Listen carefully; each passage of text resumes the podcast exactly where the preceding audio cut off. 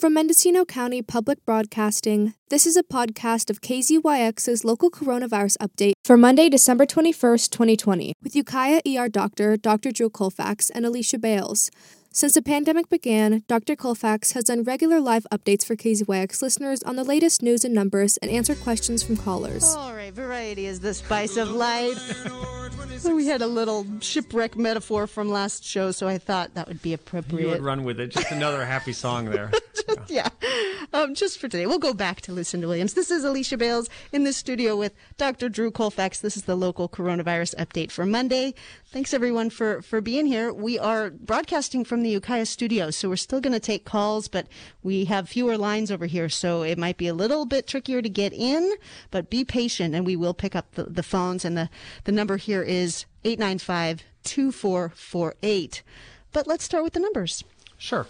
So it's been kind of a schizophrenic uh, COVID week uh, nationally. Um, there's been, you know, really good news uh, in regards to vaccine delivery and distribution, and really bad news um, in terms of case numbers, um, both locally, statewide, and nationally. So the numbers we are adding on average uh, since last Wednesday for last week, we're averaging about 36 cases a day in this county. Uh, we've added nearly 180 since last Wednesday's show, bringing the total um, case count up to 2,230.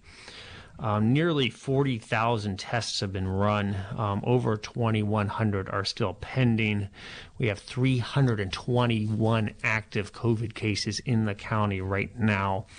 The small spot of bright local news is we still are not experiencing any sort of crushing demand on healthcare services in the county, uh, which is great. It just hasn't happened yet. It was looking kind of grim uh, early last week, and it really is kind of stabilized uh, in the last week. We're right now um, seeing 11 people hospitalized in the county with uh, three in the ICU, which is entirely manageable. There's still certainly still room to accommodate more there.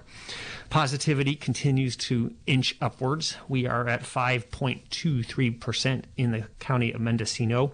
That as high as that is, that is less than half California's average positivity, which is 12%, a mind-bogglingly That's large crazy. 12% of COVID tests are coming back positive in California right now. Uh, so we are sitting um, about 38 um, cases per 100,000 per day in Mendocino County. Sonoma is 58, Napa is 68.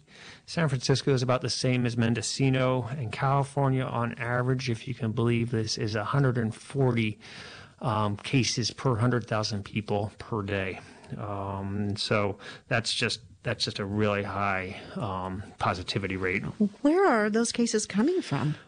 Mostly Southern California. Um, so the, the the Sacramento Valley just east of us is about three times our number. They're seeing about 100 cases per day per 100,000 up and down the Sacramento Valley just the northern Sacramento Valley. The southern Sacramento Valley and Los Angeles and the Inland Empire, their case counts are 140, some are over 200 uh, per 100,000 per Wow. day. And how does the Bay Area compare to Central and Southern California? It's well, um, San Francisco is um, about the same as Mendocino, so we're there. I think exactly at 38 per hundred thousand. Huh, okay. Um, they're a little bit better than most of the Bay Area counties. Marin County is actually quite a bit better than than us or San Francisco. Alameda and some of the other counties are a little bit higher, but much much better. It's it's sort of a yellow orange rather than the deep purple on the heat map that we're that we're seeing. Is it true that California, as a state right now, has the highest, fastest rate of infection anywhere in the world, or is that just some internet thing that I saw? It, it, it may be by some metrics. I mean, there's certainly other states that are also seeing similar numbers, but California is certainly in the realm of the worst. Um, the curve, you know, the curve on California case counts is just incredibly steep. It's it's straight up right now, and we're seeing on average over 40,000 cases in California per day right now, uh, which is just That was what we used to have national. nationwide. Yeah. Wow. And, and speaking of national cases, we're averaging well over 200,000 a day uh, nationally. And we actually, I think, had one day where we were right around a quarter million um, this past week. So, you know, it's it's really pretty grim. Hospitalizations are going up. um, even more than they were last week. Uh, California has currently 18,000, just about 18,000 people hospitalized with COVID, um, up another 4,000 from even just last Wednesday's show. So capacity, while it's still fine here, is getting really tight. Um, primarily in Southern California, and it skews just by population to the Southern California hospital systems. Uh, the Bay Area is actually still with sufficient capacity, which is really quite comforting for for me and for healthcare providers up here. Uh, but you know, other things that are still predictably getting worse are the are the death counts. Right, it's the lagging indicator, and we are seeing on average around three thousand people dying a day from COVID uh, nationwide. Um, so, you know, in the last five days since our last show, I think we've had over fourteen thousand people die from COVID um, just in this country alone. But that's the bad news. So I, I, said it's been sort of a schizophrenic week. But the, the good news is vaccine, um, both uh, testing, uh, trials, and deployment is um, proceeding really better than anybody dared to hope. Um, you know, as as I think most people know, we have the vaccine now in the county, and it is being delivered. Um, I got my shot on Thursday. You are a star of the small screen. We watched you get your shot on Facebook. Well, the you, county you, live I could think it. of other things I'd rather watch, but yeah. Uh, yeah, it is kind of a, a, sick thing to watch you get your shot. But hey, you know, I didn't think you and Dr. Lawada would actually follow through on taking the picture. So I wanted yeah, to make no. sure you got that shot. So how was it? It was. I mean, it was actually. I mean, I was in the middle of a shift, so I, I ran over, got the jab, and ran back to work. Uh-huh. Um, so I, I, didn't really have a lot of time to emotionally internalize it. But it's you know, no it's tears. Impre- yeah, no tears. But it was pretty impressive. I mean, on on further reflection, it's pretty astonishing that we've gone in nine months from having a novel incredibly deadly, dangerous virus that takes over the entire world. We are now deploying a vaccine that can stop it cold in its tracks in the city of Ukiah. I mean, that's just astonishing. Yeah. It really sort of reaffirms one's faith in science, if not, you know, government or big pharma. And so, did you feel sick afterwards? Did no, you have any sort all. of re- reaction no, to it? Not at all. It was it was like any other shot, frankly. Um, a little bit of a bruise in my arm. A lot of the other healthcare providers who have had it, and I've been working with them over the last four or five days, um, also have had the same sort of just tiny bit of soreness. Not even as bad as a tetanus shot, kind of like a flu.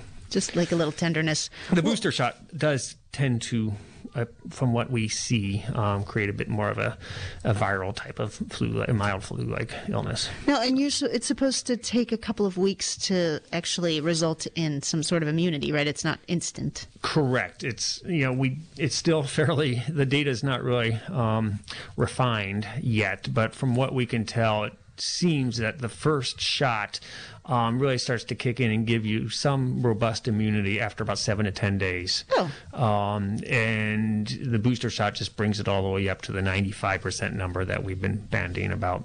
But the, the single shot actually, after a couple weeks before the booster, um, probably brings you up into the 80 sort of range. Oh, um, wow. Yeah. So it's, it's, it's a very, and the Moderna, we think probably relies on the booster a little bit more, but all this data is still, you know, being analyzed and gathered. So while we're talking about vaccines, though, I mean, the, questions that a lot of us have is really, you know, what's the what's the durability of the vaccine? Like, how long does this give one immunity? And we don't know the answer to that, but the the data that we're seeing and the sort of more prolonged response that we're seeing out of the people who were involved in the early trials of this back in September certainly are continuing to show robust active antibody response. Um, does it mean that I can take my mask off? No, not yet, unfortunately, because we just don't know whether people can have what we call silent transmission, whether I can get the virus, carry it, and shed it, and just not have a reaction. Uh, we don't know that yet. I suspect as we gather this data that actually the vaccine produces enough immunity that we will not shed live virus if we're exposed um, after a full vaccination series, but we don't know that yet. So for the time being, anybody who's fully vaccinated will still have to adhere to the COVID rules. And we appreciate that, those of us who aren't yet able to get vaccinated. Yes, well, you know, it's it's it's it's coming. Um, it's just going to take a while to get to everybody. Yeah. Well, so there's a little bit more vaccine news, right? Yeah, so Moderna, the sort of the other big leader, um, another uh, messenger RNA vaccine out of the um, out of the drug company in my fair city of Cambridge, Mass. Um, got approval, I think, on Friday evening, um, emergency use authorization, and they have a lot of doses, um, and those doses actually have already shipped. Um, I think California's already received about a quarter million, and they're due to get another quarter million doses um, either tomorrow or the next day. Um, so that's very good. Um, Johnson and Johnson, sort of the huge farm uh, company that's been developing a, a DNA vaccine. Um, they completed enrollment in their phase three clinical trial, which is great. Um, and, you know, sort of the twisted perversity of all of this um, virus that we are spreading in this community is they're going to very quickly get to the numbers they need to be able to finish their trial. So I suspect that they will um, conclude their phase three early January, and they have a capacity to make a million. Do- uh, I'm sorry, a billion doses of the vaccine. Oh, a billion a with billion a B. That is B. impressive. That is, that is, a lot of vaccine. Wow. So, how many get distributed to the United States is an open question, but it would be a huge. Um, it's a big vaccine, and we're going to have that hopefully by mid-January. Have it in hand. Well, have it approved. Yeah. And so, is the Johnson and Johnson vaccine? Is that one that that requires the deep freeze and all that stuff? No, and the stable? Moderna actually is also more stable. So the, the Pfizer, uh, the BioNTech Pfizer vaccine, I really Pfizer gets the credit only because everybody recognizes their name and the, but the company that really developed it, it's this German small German company. Um, the Pfizer vaccine is uh, fairly unstable. mRNA vaccines, mRNA is a single strand um, molecule, and so it's it's unstable. It's it's very fragile, and our bodies break them down very quickly when we make our own mRNA. Um, and so that's why they have to be refrigerated um, to very low temperatures. You know, the the Pfizer one needs to be 70 to 80 below zero Celsius, so dry ice type of temperature. The Moderna actually just needs to be in a good freezer, um, like a regular old freezer. Well, maybe not a propane one that we off the gridders use, but uh, yeah, a, a, good freezer will keep it. Um, really, just needs to be four degrees um, below Fahrenheit, um, which is pretty easily achievable. Um, and then the Johnson Johnson. I haven't seen exactly the storage and handling, but it's going to be a double-stranded adenovirus, so it's going to be much more uh, robust, and will probably just need to be refrigerated. Well, that's good. Yeah, that's exciting. Um, can I ask you about one other thing in the news before we open up the phone lines? Sure. Uh, what's up with this more contagious strain in the UK? I know it's very exciting. That, well, like, as if we need, uh, uh, like a couple weeks ago, I said it was if you know the numbers are like people are trying to get this thing, and now we find out from the Trump administration that they were actually trying to make people get it. Um, but in the UK, it's like there's there's one that's even easier to catch. We don't know yet, frankly. I mean, it's it's really suddenly seized the headlines in the last day or two, and there's this huge international outcry about how much worse this is going to be. And the answer is we just don't know yet. Uh, what we do know, and I think I talked about mutations in the virus uh, probably back in the late summer. Um, but what we do know with this virus is it, like any virus, it mutates a lot. Um, and most of these mutations are silent or dumb or just don't do anything uh, one way or the other. Somehow, and for some reason, it appears that there was a uh, community or a city um, where they're doing DNA or RNA analysis of the viral strains. Um, in Britain, and somehow this virus seems to have accumulated eight mutations, uh, more or less all at once, with a with a large spike in cases in that community that are thought to be due to these eight mutations. Huh. The eight mutations have been sort of tracked out, and they look like they actually affect the protein spikes, and it makes it easier to adhere to susceptible individuals. We don't know that yet. There's really not a lot of data um, to show whether that's actually true, um, but it's interesting. It's concerning, um, but still it appears that the vaccines that have been developed against the, the pre-mutation virus, if you will, are certainly going to work against this new one as well. Oh, that's yeah, that's good to know. Yeah. That's I guess that's the next question. But it's not mutating to so so it's like a different species. It's still the same. No, I mean, viruses just, you know, there, there are literally hundreds or if not thousands of strains of COVID coronavirus now, and they're all just, you know, sort of mutating at their own pace, which is, you know, like any virus, it's pretty regular. Um, but they don't really, they don't, they're silent. They don't affect its function. So this is not mutating into something else. It's just mutating into a different version, which may or may not be more readily transmitted. We just uh-huh. don't know. Now, do, do we get more mutations the more cases there are? So that's an interesting question. You, there will be more biologic pressure or evolutionary pressure to um, favor certain mutations if they confer some sort of reproductive benefit, right? So if there's more pressure, evolutionary pressure on the virus, then those that have some favorable outcome or some favorable characteristic will spread more rapidly just because the pressures on them will allow them to spread, whereas the ones that are not mutated will be contained. So right now, we're still really not putting much pressure on this virus. There's a lot of fuel for it. Um, I, there's been, what, 16 million cases, 17 million cases in the U.S. out of 300 30 million. So it's still a very naive population that we're talking Got about. it. So there's not a lot of evolutionary pressure for it to mutate yet, but it will, and it will, you know, sort of select for the more successful strains of the virus as we go forward. That's so interesting. So the more ability it has to, to find hosts and, and proliferate, the less it mutates? I mean, No, it'll it- mutate, it but the less it- it'll. It, will mutate. I mean, the mutations are not intentional, right? They're just random. They just happen. Um, but there will be more selective pressure on the ones that allow it to spread more readily. become more prolific or virulent. Okay, well, the phone lines are ringing, so let's go ahead and turn toward questions from callers. Um, the phone line here is 707 895 2448. That's 895 2448. And be patient with us. I think we have one phone line, so that we'll get to you uh, as soon as we can. Good afternoon, caller. You're live on the air. You really are. Okay, well, that didn't work. 895 2448. Call back, caller, and we will try that again. So while, we're waiting for that caller to come back online, um, I was talking about what we don't know about this vaccine yet, and you know one one other question, which is a critical question. We have some data around the Pfizer vaccine, um, but the question is sort of how. Um, efficacious it's going to be for the more elderly uh, populations and that's that's really where it needs to work extremely well and unfortunately there have been some vaccines in trial that show um, disappointing results in people over the age of 60 or 70 um, and those have actually been abandoned uh, due to those disappointing results but so far what we're seeing on Pfizer and Moderna is extremely encouraging All right, let's see if we got that caller. Good afternoon, caller. You're live on the air.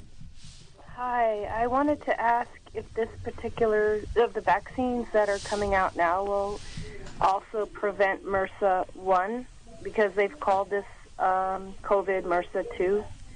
Um, so uh, would it also prevent people from getting MRSA one? And I'm wondering why they uh, were able to make a vaccine for the second strain of corona, not for the first one, or the demand was higher because there's more people getting it. And then my second question is um, how many people in the United States have passed away from um, other viruses uh, besides coronavirus this year since it's almost the end of the year, December?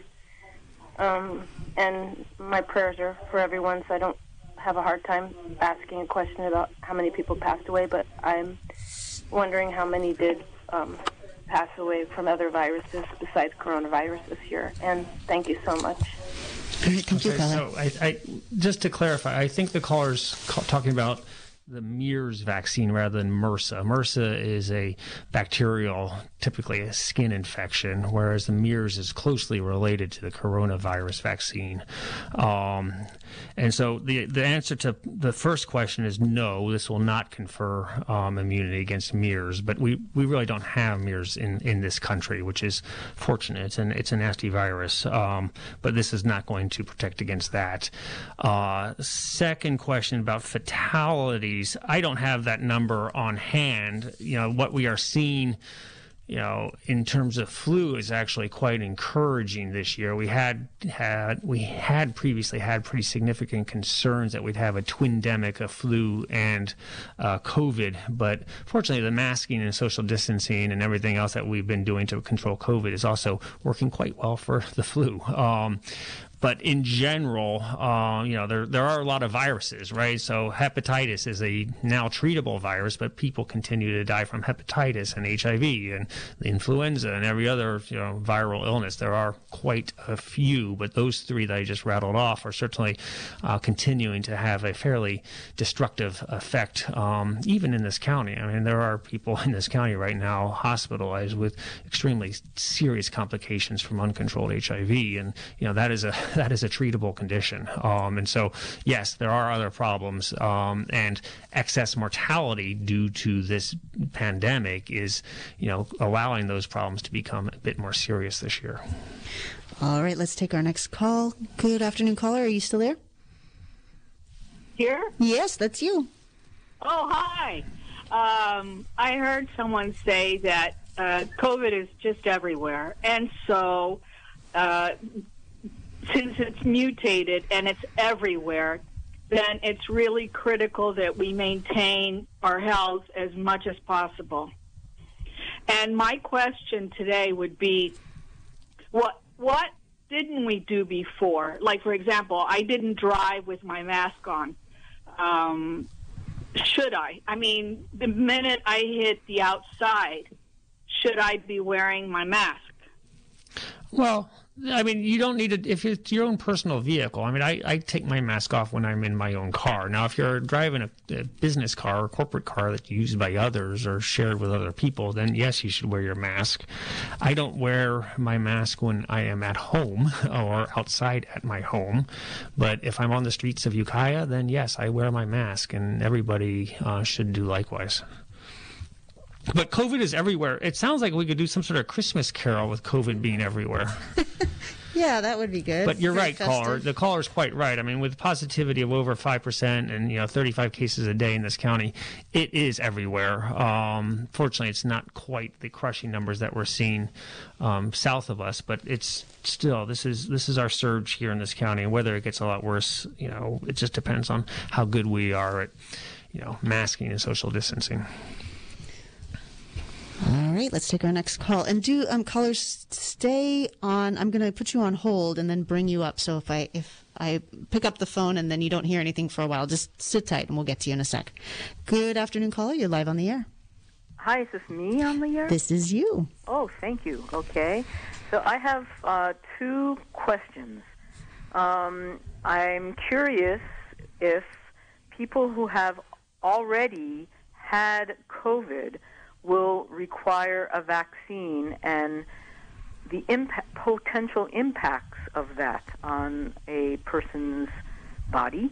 And then the other um, question I have is, Alicia, your comment uh, that I hadn't heard information about before about the administrating uh, administration hoping to spread or wanting. What could you please uh, say more about what that was? Yeah, sure. To? Yeah, so sure. good, good, good, good questions. Um, the first question about getting the vaccine if you've already had COVID. Um, the recommendation is that you should still get vaccinated. It is safe to get vaccinated even if you have had and recovered from COVID. For all I know, I mean, I've been exposed to COVID literally hundreds of times at this point. Um, I very well may have had an asymptomatic case of COVID. I don't know that. I haven't bothered getting antibodies because it wouldn't really change anything that I would do, and I wouldn't necessarily believe the antibody result. But the FDA um, appropriately is recommending that everybody, whether they've had COVID or not, should get the vaccine. Um, and there, there are two reasons for that. One is it's just it, it, it, gives us some certainty um, that you are vaccinated. And secondly, the vaccine actually produces a better immune response, from what we can tell, than the natural immunity. It actually encourages the body or trains the body to produce more of the critical immune um, system components um, that allow a higher degree of immunity um, than natural immunity, which you know sort of sounds you know counterintuitive. You'd expect if you've actually recovered from the illness um, that that immunity would be natural natural and it'd be safer and it'd be better. But really, the safer and better immunity is the one that is induced by a vaccine, whether you've already been exposed and uh, successfully fought off the, the, illness or not. And then the second uh, thing that Alicia was referring to, um, and you can take this or jump in if you want, Alicia, no, but please. Uh, Dr. Atlas, who I've mentioned uh, several times, uh, was really advocating with um, with Trump that he should just allow people or people should be encouraged uh, to get the illness um, so we can move toward this mythical herd immunity faster. Um, and that's yeah, that that really just created an outcry amongst anybody who understands or thinks about public health. This was a, an absurd and dangerous, and frankly, it was a, a suggestion um, or a recommendation of a true sociopath that unfortunately had a seat at the table for the last couple months. Right, and last week there were some papers revealed uh, from. It wasn't Atlas this time. It was Alexander, who was this, I don't know, some adjunct professor from somewhere that they brought in, another one of these Trump clowns, and he it says we're trying to encourage as many people to catch this virus as possible. So if you are wondering why Trump was being so cavalier about wanting to open all the schools, and it starts to make sense. But that, yeah, that, so we do have some documents now from the administration advocating strongly for everybody to get the virus. Yeah. So that's what I was referring to. All right, ready for next call? Sure. Good afternoon, caller. You're live on the air. Hi, I've never heard how they tested to see whether the whether the vaccine worked. When they say, you know, 90% of the people didn't get COVID after they were vaccinated, does that mean that they were just out in their regular lives, or were they in a, an environment that was heavy with COVID and then they didn't get it, or Sure. What? Yeah. So that, that, that would really matter. Yeah, that's that's a really good question. And the way the way these drug trials are set up, pretty much without exemption, without exception, is they have you know a large cohort of people, volunteers, um, and half the people in that study group get the actual vaccine that's being studied, and half get saline or a placebo injection. And you don't know the person giving the shot and the person receiving the shot doesn't know what they're getting, so it's double blinded, a placebo controlled trial, which is the best kind of trial. And then those individuals go back into the community and do all the usual things that they do in their community. You know, presumably they are advised to continue um, you know, the fight, the sort of the COVID. Um, precautions, um, not knowing whether they actually received the placebo or the real vaccine. And then, you know, the study um, continues to monitor all these people. So it's what, 44, 42,000 in the Pfizer vaccine trial, phase three trial. So they monitor those 42,000 people every week for signs of illness. And once enough people get COVID in that trial group, they're able to um, break the codes, figure out uh, whether those people received the vaccine or the placebo, and then analyze the efficacy of the vaccine. And so that's what they did. And in these trials, both the Moderna and the Pfizer vaccine, they discovered that 95% of the people who got COVID. Um, did not get the vaccine. 5% of the people who got the vaccine, and I'm, you know, the numbers are not quite precise, but basically 5% of the people who got the vaccine, um, or 5% of the people who got the illness received the actual vaccine. But critically, nobody in those trials got um, seriously ill from COVID. Um, it, it, was almost 100% effective at preventing serious illness, which is just astonishing. And that's really how all of these um, phase three uh, vaccine trials are proceeding. You give the placebo, you sit back, you wait for enough people to get COVID, and then you see whether it's the people who got the placebo or the people who got the actual vaccine. All right. Well, we've got about one minute left of today's coronavirus update. So we'll be back on Wednesday with more. Um, but anything in the last 30 seconds here you want to let people know before we sign off? No, I mean, just, just sit tight. We're really at an inflection point in the state of California. And I really, you know, it, the, the, the cavalry is coming, frankly. The vaccines are coming. And if you're at risk or if you have, um, high risk conditions, just be really safe. It's another month or two or maybe three before you get the jab, but we are almost there for our high risk members of this of this county, and that's that's just astonishing to you know. I'm astonished that I'm saying that, but yeah, yeah, be safe. Don't be don't be foolish. It's not worth seeing your family over the holidays. You know, make it to the next holiday, um, and just forego this holiday season, unfortunately. But we are really, really, really close to actually getting through this. All right. Well, on that note, hey, that's a really positive note. I know, right? Weird. That, yeah. that is wonderful. Yeah. So we're going to leave it at that, and we'll be back on Wednesday at three from three to three thirty, back in the Philo studio. So calls will be just a little bit more elegant, I think. Uh, but thanks so much. Thanks, Dr. Colfax. And this is Alicia Bales. Stay tuned now for YAO, which is Youth Arts Outreach with Savannah Gibson. You've been listening to the local coronavirus update from KZYX&Z Mendocino County Public Broadcasting in Philo, California. This podcast is made possible by funding from the Mask Awareness Project of North Coast Opportunities. To hear this program live, tune in on Mondays, Wednesdays, and Fridays at 3 p.m. Pacific Time to KZYX Philo 90.7 FM, KZYZ Willits Ukiah at 91.5 FM, and in Fort Bragg at 88.1 FM.